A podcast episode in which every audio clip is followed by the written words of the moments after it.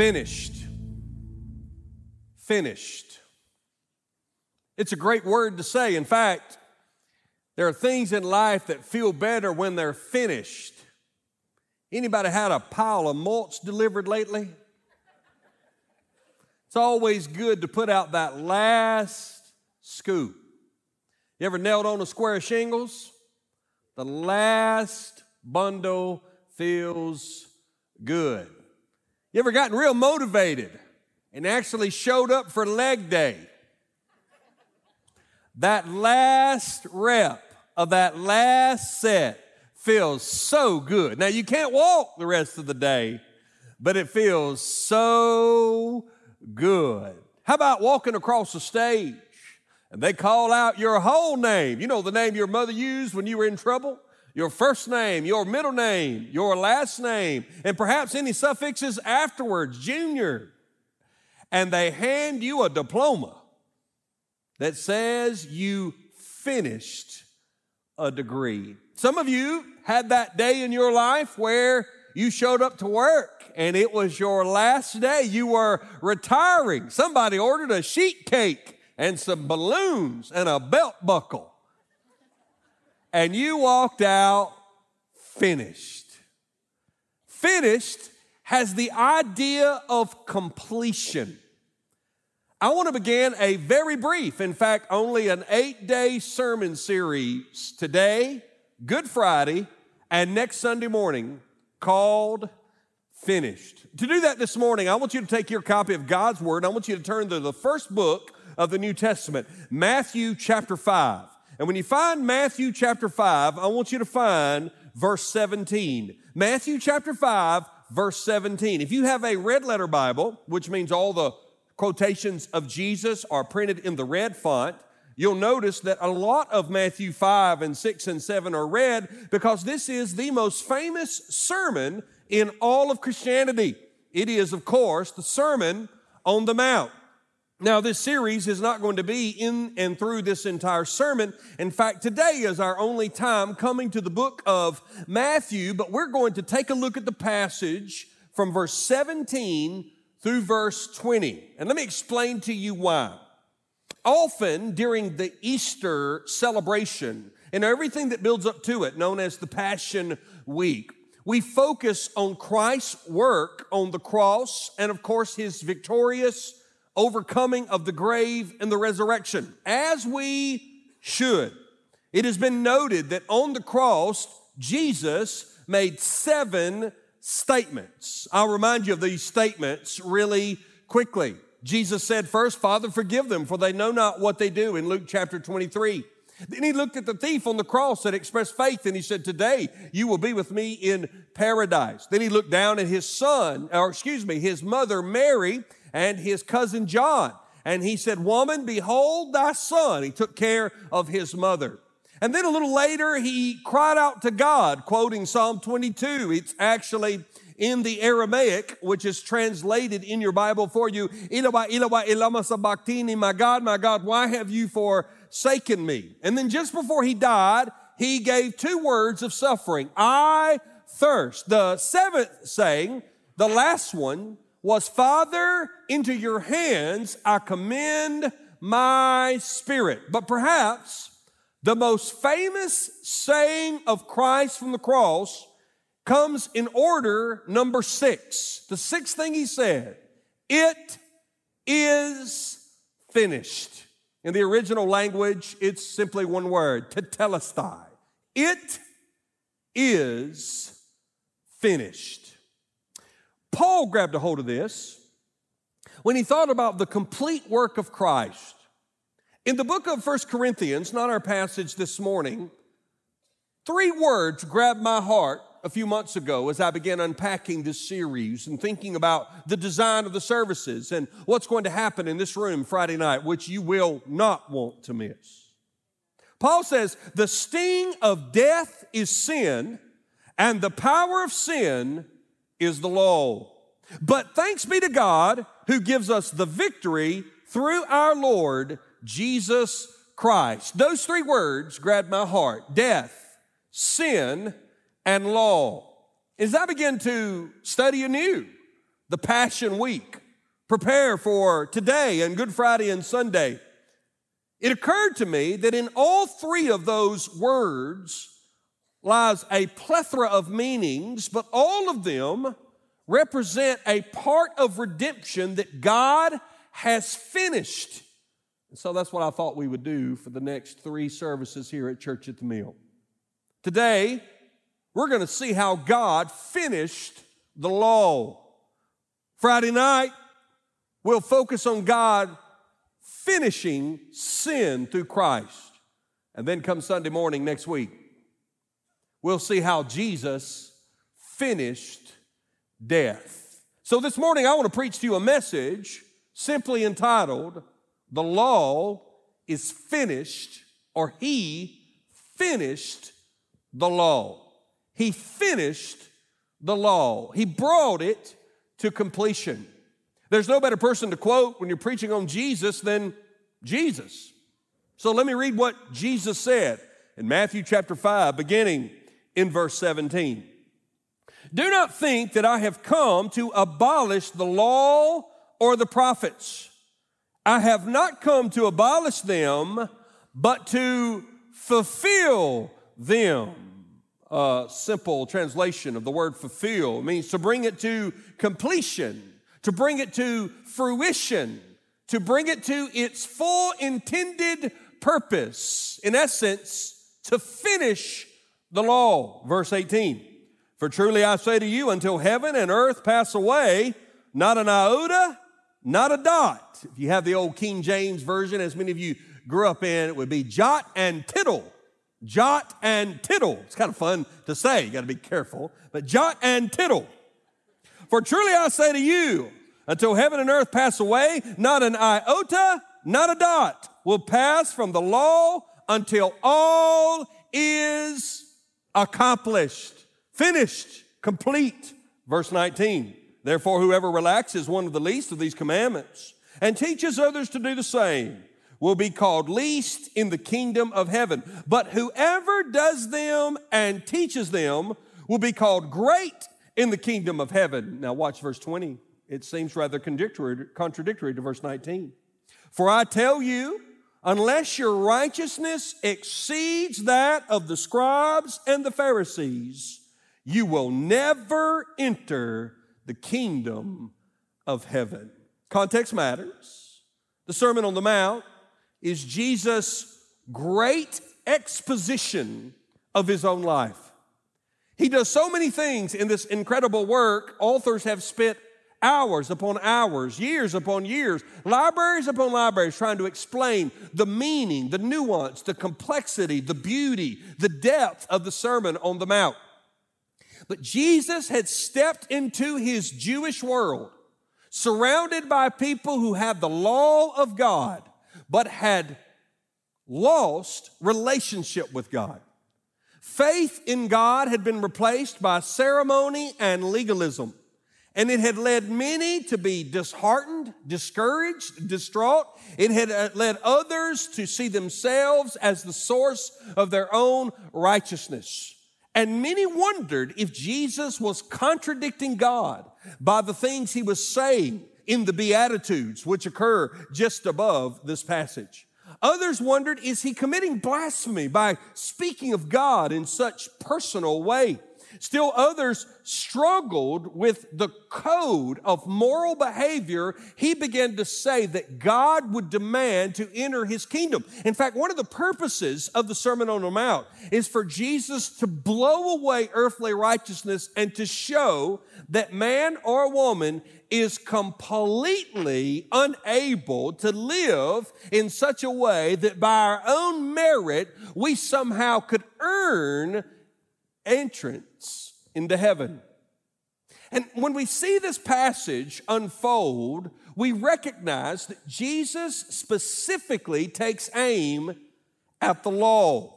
Now, when he says law, what he's referring to is the teachings of the Old Testament. It's why he says law or prophets. It was a way that the Jews would capture everything that had already been written and canonized in Scripture, everything from Genesis to Malachi. Remember, there's about 400 years chronologically between the prophet Malachi and the birth of Jesus. So there were more than a few generations who had codified, if you will, this passage and said, This is the word of God. And so there were people steeped in their knowledge of the word, but they had lost their passion and relationship with the God of the word. And Jesus steps onto the scene and he says, Some of you may be thinking that I'm trying to disregard, disrespect, or be disinterested in the things of God's law, that I'm bringing a new religion to you. And Jesus said, No, no, no, no, no. I did not come to abolish, to ignore, to destroy. I came to fulfill and finish the law. Now, let me tell you why this is important. This is the week in our lives where we rightfully should dwell on Christ, his work on the cross, and his resurrection. It's a good thing for believers to hit pause and to dwell and to pray and to worship and to think about the work of Christ. If you ever get over what God did for you at Calvary, and the victory that was won when that garden tomb was found to be empty, then you must revisit that quickly or you will lose the ability to live the Christian life. It matters. And so this morning, I want to hold him up as beautiful for you. I told my wife last night, just before we went to bed, that I am never more excited and also more intimidated by just preaching Christ. I haven't found anybody more beautiful to preach. There is no object that we can dwell on that more fully captures the presence of God. I don't have a character in the Bible who's more faithful, who's more pure, who's more perfect. I don't know of anyone anywhere that satisfies the way that Christ does. In fact, in my heart, I'm burdened because so much of what is called modern preaching become so centered on you, we forget today is the day that the Lord hath made. And that we do our best spiritual healing and growing and worshiping and knowing when we stop focusing on ourselves and take a minute to gaze upon the wonder and the beauty of our Savior. If you're struggling today, and I know some of you are, I spoke to some of you before the service who were struggling, you have a glorious Savior. And I want to tell you about Him this morning. Can I do that? Can I tell you about Him? Let me tell you how He finished the law. And I'll give it to you as God gives it to us always in threes. One, he finished the law because he kept the requirements of the law. Look what the Bible says beginning in verse 17. Do not think I have come to abolish the law. Jesus says, I'm not ripping up the Old Testament. I'm not stomping all over it. I'm not calling it archaic or antiquated, outdated, and irrelevant. No, no, no. I have not come to abolish one single word of that law, he goes on to say. I have not come to abolish them, but to fulfill them. The beauty of Christ is seen more brilliantly when we compare it and contrast it to our sinfulness. His sinlessness matters. One of the attacks of biblical Christianity is that people question the sinlessness of Jesus. Let me be very clear with you. Jesus was fully human and fully God. And today is fully human and fully God. He's fully resurrected and fully glorified, as all saints will be one day. But there was no departure of his body when he ascended into heaven. The glorified, resurrected body of Jesus that bore the scars on his hands and in his side that he showed and allowed Thomas to touch the evening of his resurrection is the body that you and I will see when we see him face to face. And because he was fully man and fully God, he could fully experience all of the sorrows and suffering of humanity.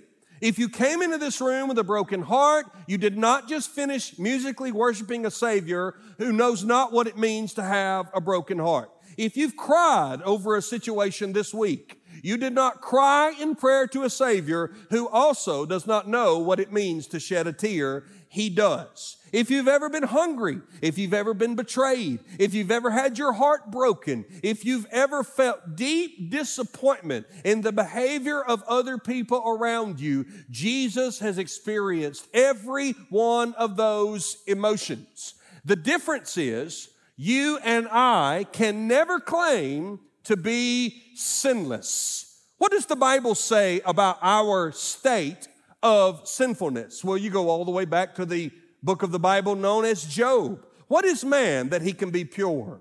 Or he who is born of a woman that he can be righteous? In the book of First Kings, we see it. For there is no one who does not sin.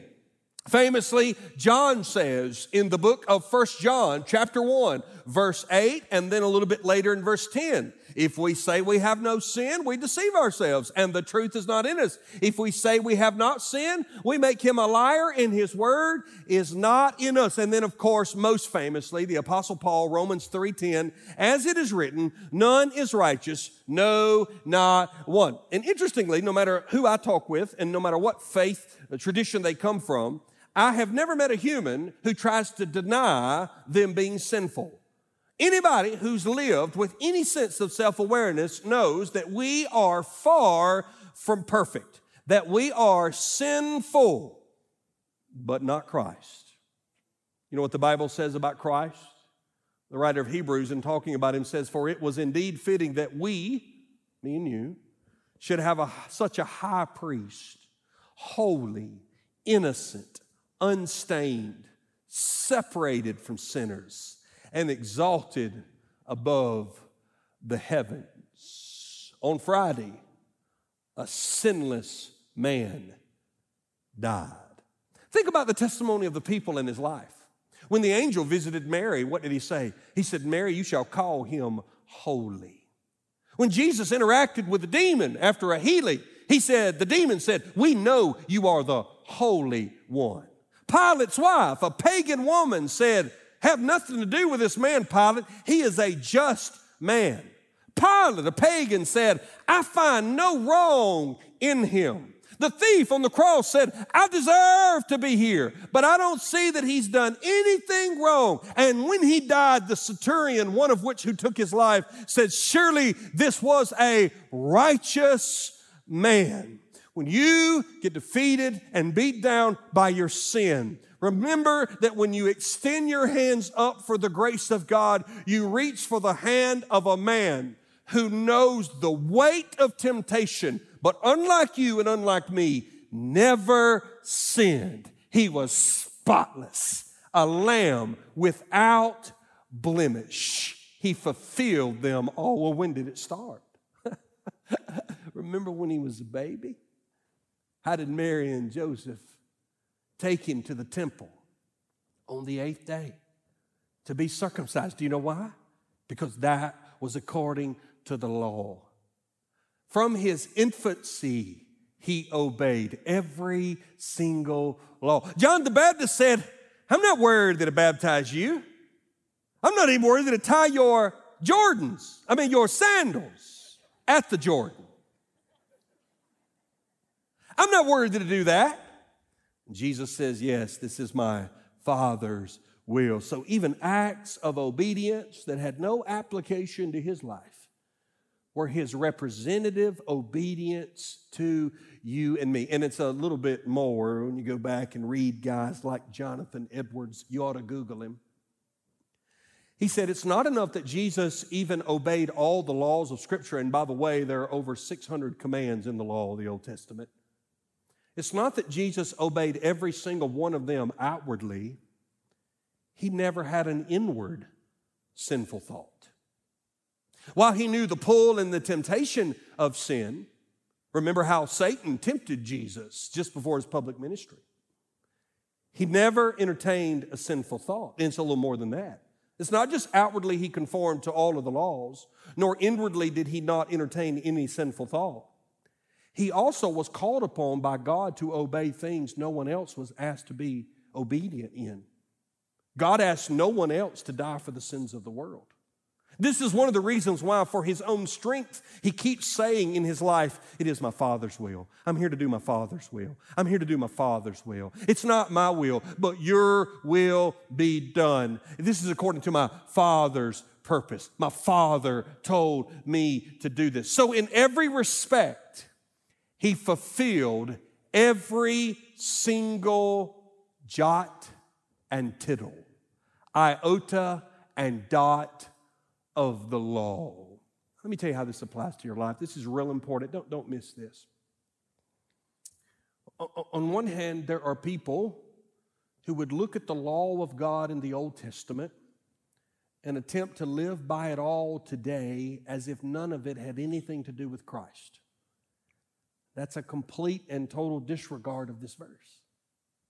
On the other hand, there are those who would say nothing about God's laws, His rules, and His commands apply to my life because of Jesus. That's a complete and total ignorance, disregard of this verse. Did you know that of the Ten Commandments, the Ten Commandments that the whole law was built upon, nine of them are repeated in the New Testament? The only one that's not repeated verbatim as having binding over a Christian's life in the New Testament is the one about the Sabbath day, which was the seventh day of the week. That was Saturday. That's why our neighbors in the Seventh day Adventist church worshiped yesterday because they disagree with myself on this passage. They would feel as though that it's still binding in their life. And yet, the first believers who discovered Jesus' body missing discovered the empty tomb on the first day of the week. And so they began worshiping on the first day of the week, every week following that, recounting, remembering Lord's Supper, rem- do this in remembrance of me, remembering that on the first day of the week, the body of Jesus could not be found and he rose again. And so Christianity established this new norm of gathering for worship on the first day of the week. Now, for many, you were raised in a generation that perhaps didn't have access to understanding the scriptures the maybe that we do. I think they understood a lot more than we give them credit for. And I think to some degree, our own enlightenment gets us in trouble. But you may have come out of a tradition that taught Sunday was now the Sabbath. Yet when you study the scriptures, if you mean that Sunday is the new Sabbath, having replaced the seventh day of the week in the Old Testament law, you would have trouble defending that scripturally. If you mean that it is good for God's people to obey the principle of the Sabbath and set aside a day of the week for worship and rest and bringing glory and honor to God, then absolutely the spirit of the Sabbath lives with us on Sunday. My 10 year old son qualified with a bunch of other 10 year old little boys to play in a tournament today. He's not there, he's here, he's in church. He's 10. If one day hitting a baseball earns him a college scholarship, we'll revisit that. But as for me and my house, we're going to be in church on Sunday because it's the Lord's day, and I will not allow local athletic administration to dictate to me what my Savior did on a tomb on a Sunday. We will worship on the Lord's day. And so when we when we think about this, when we think about this, this law all of a sudden begins to become something that's internal. It's not that I want to run to the law and run to Jesus, it's that I run to the law through the Savior.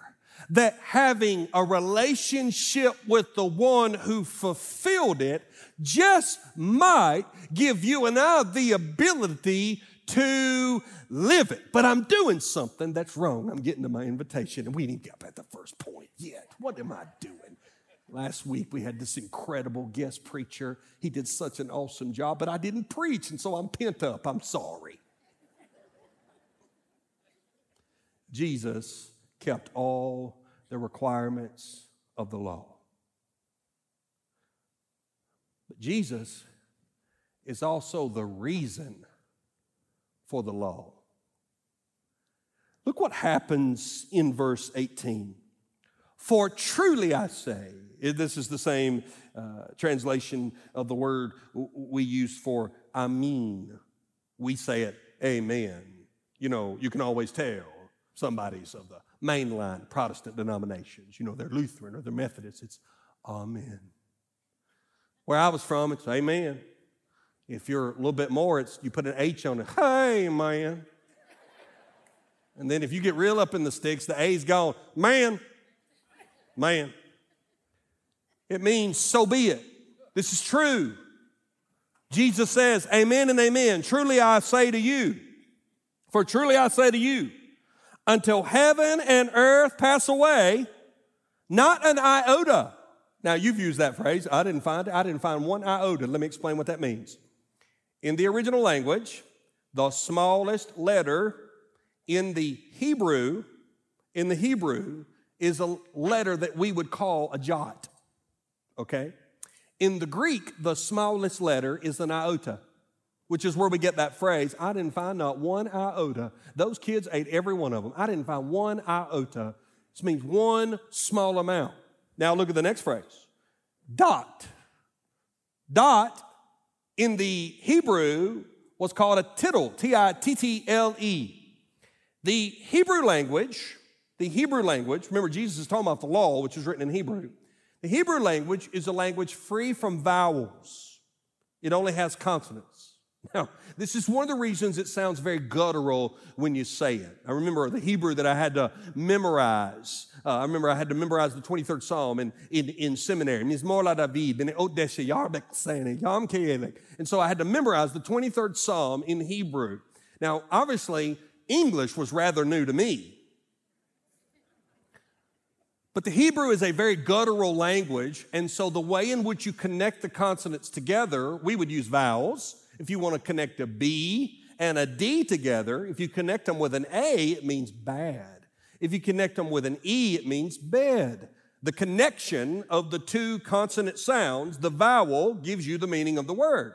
In the Hebrew, instead of vowels existing, you use special marks a jot here, a dot there, a tittle there. And it would inform the reader how the word was to be pronounced and thus the meaning of the word.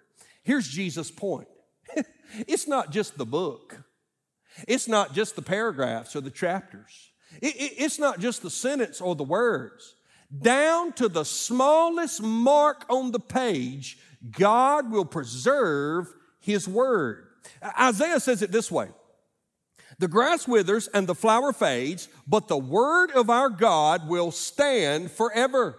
Timothy, Paul told Timothy these words All scripture, all of it, is breathed out by God and profitable for teaching, for reproof, for correction, and for training in righteousness. It's one of the reasons why we demand of any person on this stage, if they preach for you in a worship service like this, that within a fir- the first few moments of their introduction, they say, Take your Bible and turn to, we're in Matthew this morning, chapter 5, verses 17 through 20, because we demand that the authority of the preaching event come not from the personality of the preacher, not from the gift of technology, not from the catchiness of an outline, but from the literal words of God. One of the things you have heard over the last few years that has developed more and more of uh, uh, an acceptance is this idea of progressive Christianity. People will say, I'm a progressive Christian.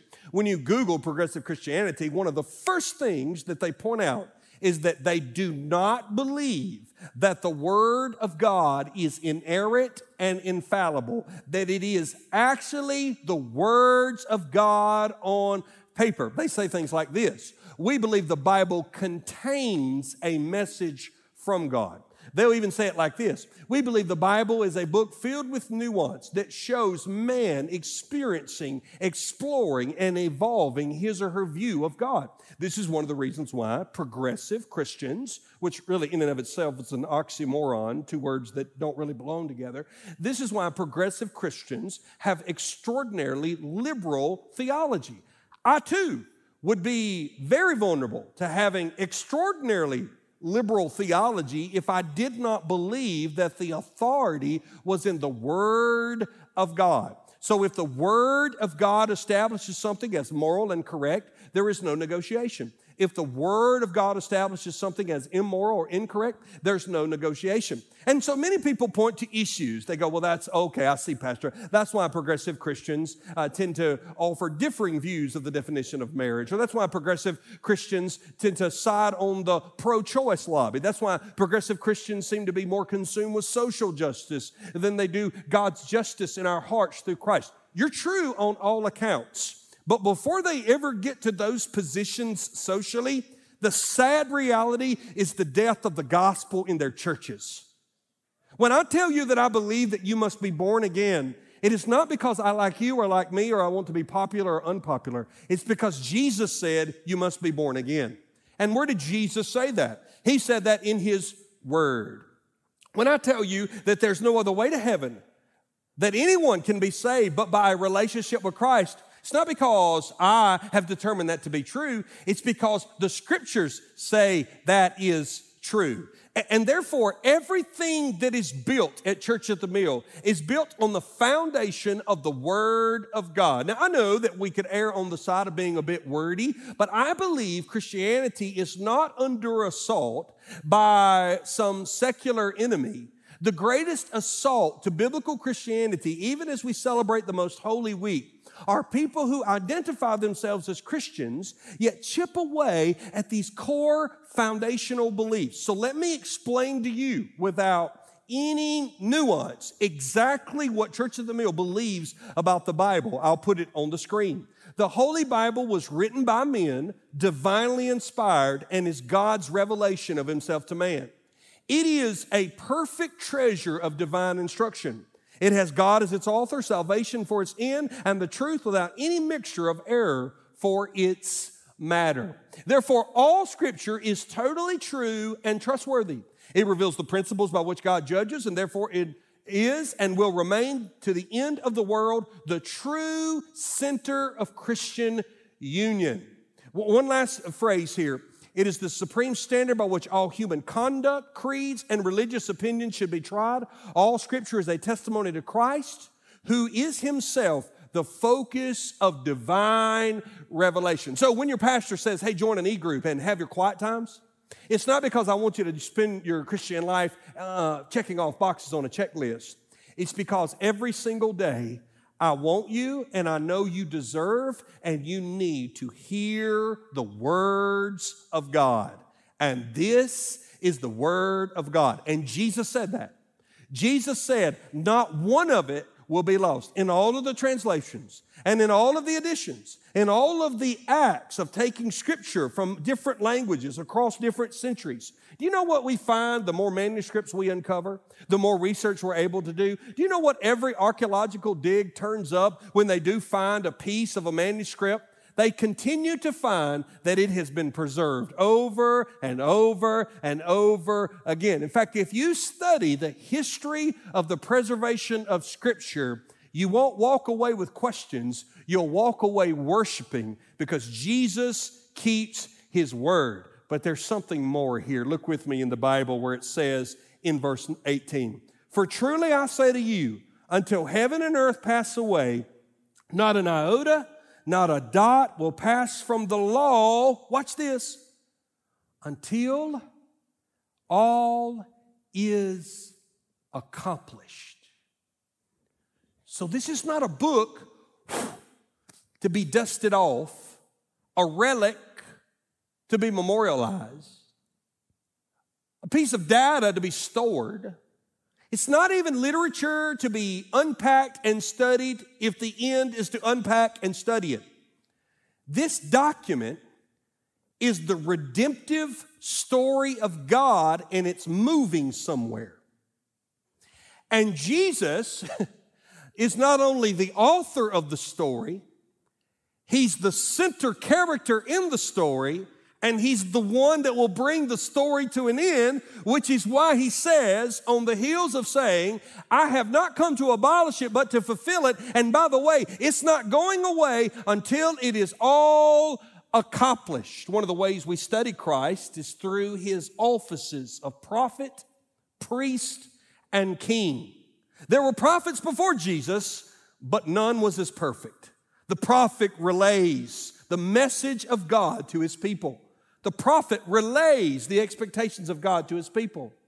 And then there were high priests before Jesus who would go into the Holy of Holies and they would offer sacrifices on behalf of the people. The writer of Hebrews points out that those high priests had to first sacrifice for their own sin so that they would be righteous before God. In essence, to be effective at bringing forth sacrifice for the sins of the people, but not Jesus. Because unlike any other high priest, Jesus did not walk to God's altar with a lamb, he walked to God's altar with himself. He did not lay a substitutionary animal at the altar. He laid himself at the altar called cross.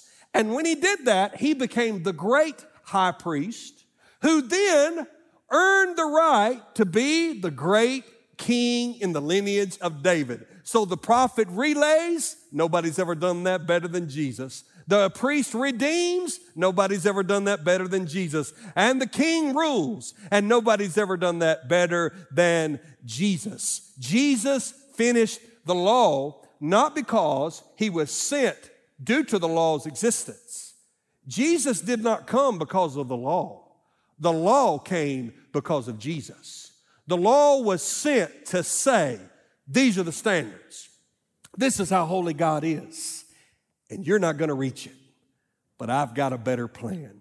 I'm going to send my son who will completely fulfill the law. He's not just the one who kept the requirements, he's the reason for the law. Christ's glory is why God created in Genesis. It was Christ's redemptive plan as to why God sent Moses to Egypt. It was Christ that guided the covenant with Abraham and provided the substitutionary ram when the knife was lifted over Isaac. It was Christ that spoke through Jeremiah and Isaiah. It's Christ that spoke through Malachi and Ezekiel. It is Christ that predicted, Christ that came, Christ that lived, Christ that died, and Christ that rose again. Don't let someone gut your faith down to a motivational service you attend on Sunday with some principles and goals for your life.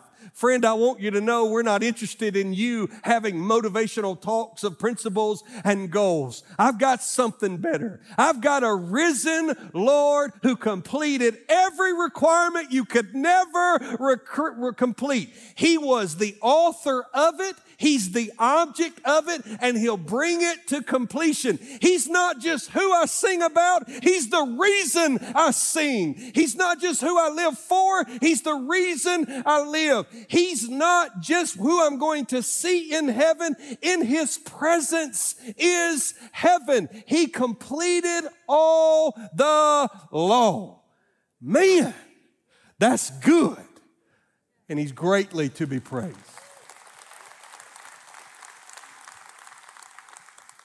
Last point, I promise. He's the redemption from and to the law. Look what happens, man. This is so good. Stay locked in. Leave your purses and your cell phones down. Your kids fine. We've bribed them with goldfish. Watch this. Watch it now. Verse 19. Therefore, whoever relaxes one of the least of these commandments, see, there's great value in the law, and teaches others to do the same will be called least in the kingdom of heaven. He's saying, I take it seriously. My moral code is serious.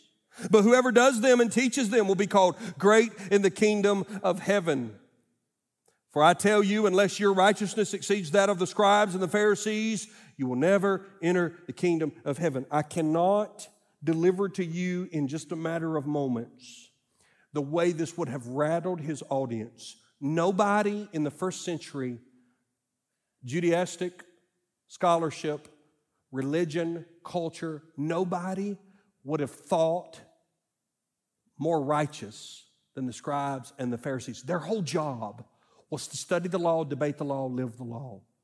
They were seen as adherents to extreme righteousness. They were the pinnacle of spiritual connection to God's law. And yet Jesus says, if you're not more righteous than them, you'll have no place in the kingdom of God. And many people have pointed out, Jesus here is switching the discussion from the quantity of your righteousness, how many commands you keep, how many you break, to the quality of your righteousness.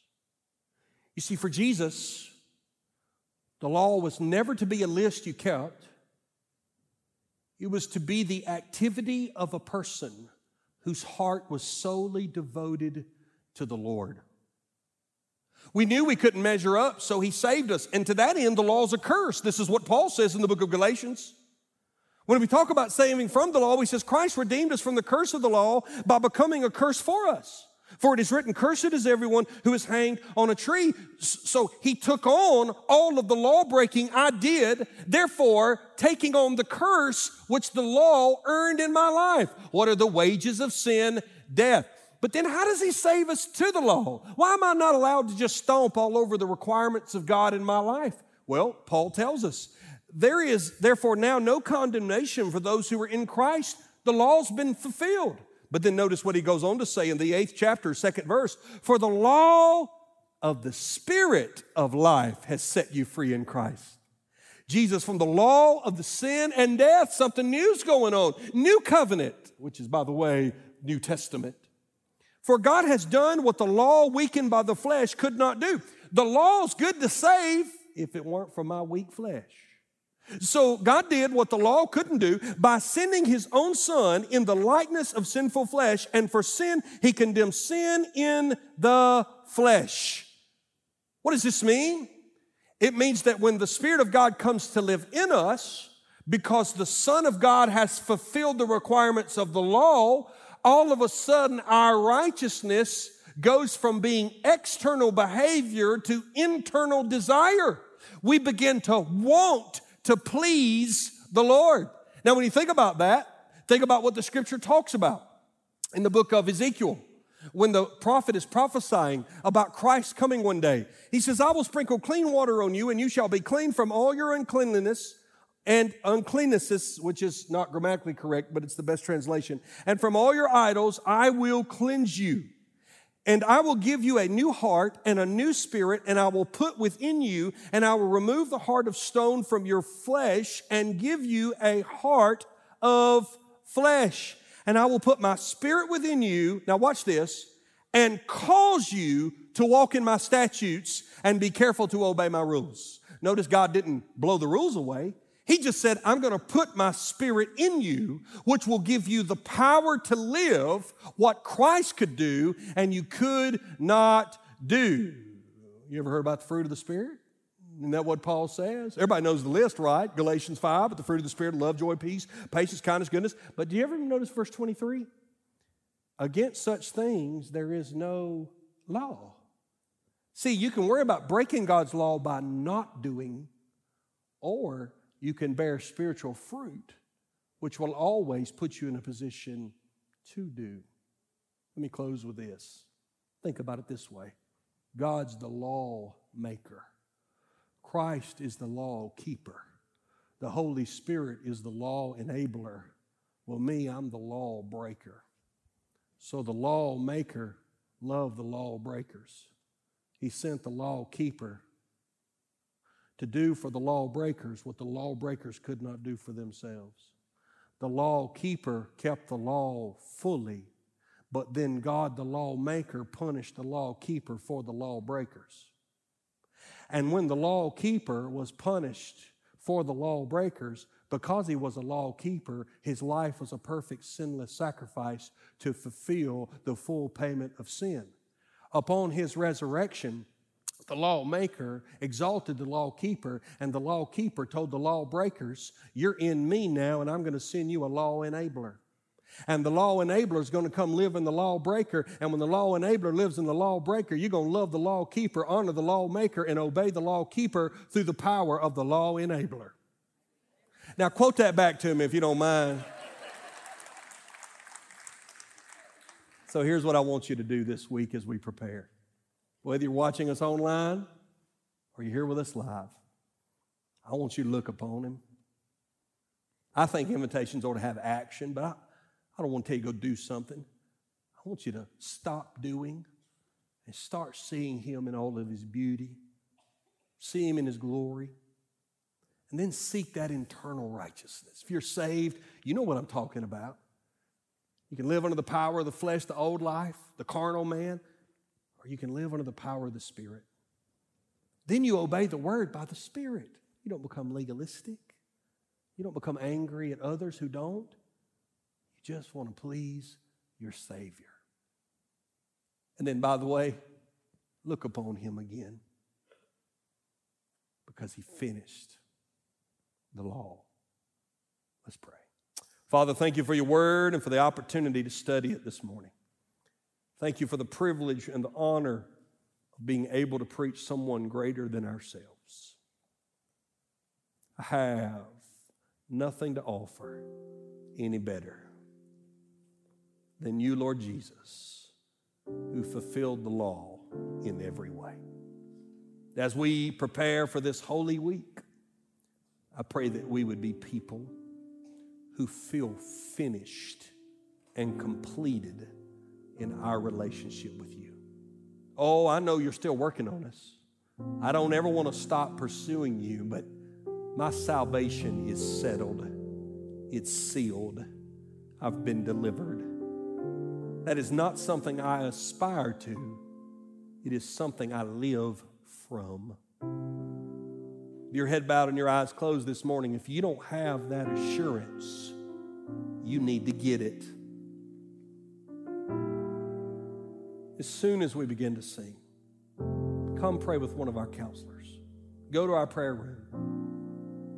When you minimize this service on your smart TV, send an email today saying, I need to talk to someone about making sure that salvation is finished in my life. For many of you that have that relationship, perhaps there is something that has crept in that you need to finish. You need to be done with doubt, sin, anger, laziness, lack of commitment. I don't know, but I know Christ did not call you to start and not finish. We're going to have a time of invitation, and this altar is going to be open. And I hope and pray that it's filled with people who, for nothing more, come today and just kneel and say, Jesus, thank you for finishing the law for me. You move as God leads. Father, thank you for your grace in our lives. Jesus, thank you for being the author and the perfecter of our faith. I pray that you would move mightily now through the great enabler the Holy Spirit. In your name we pray. Amen. Let's stand.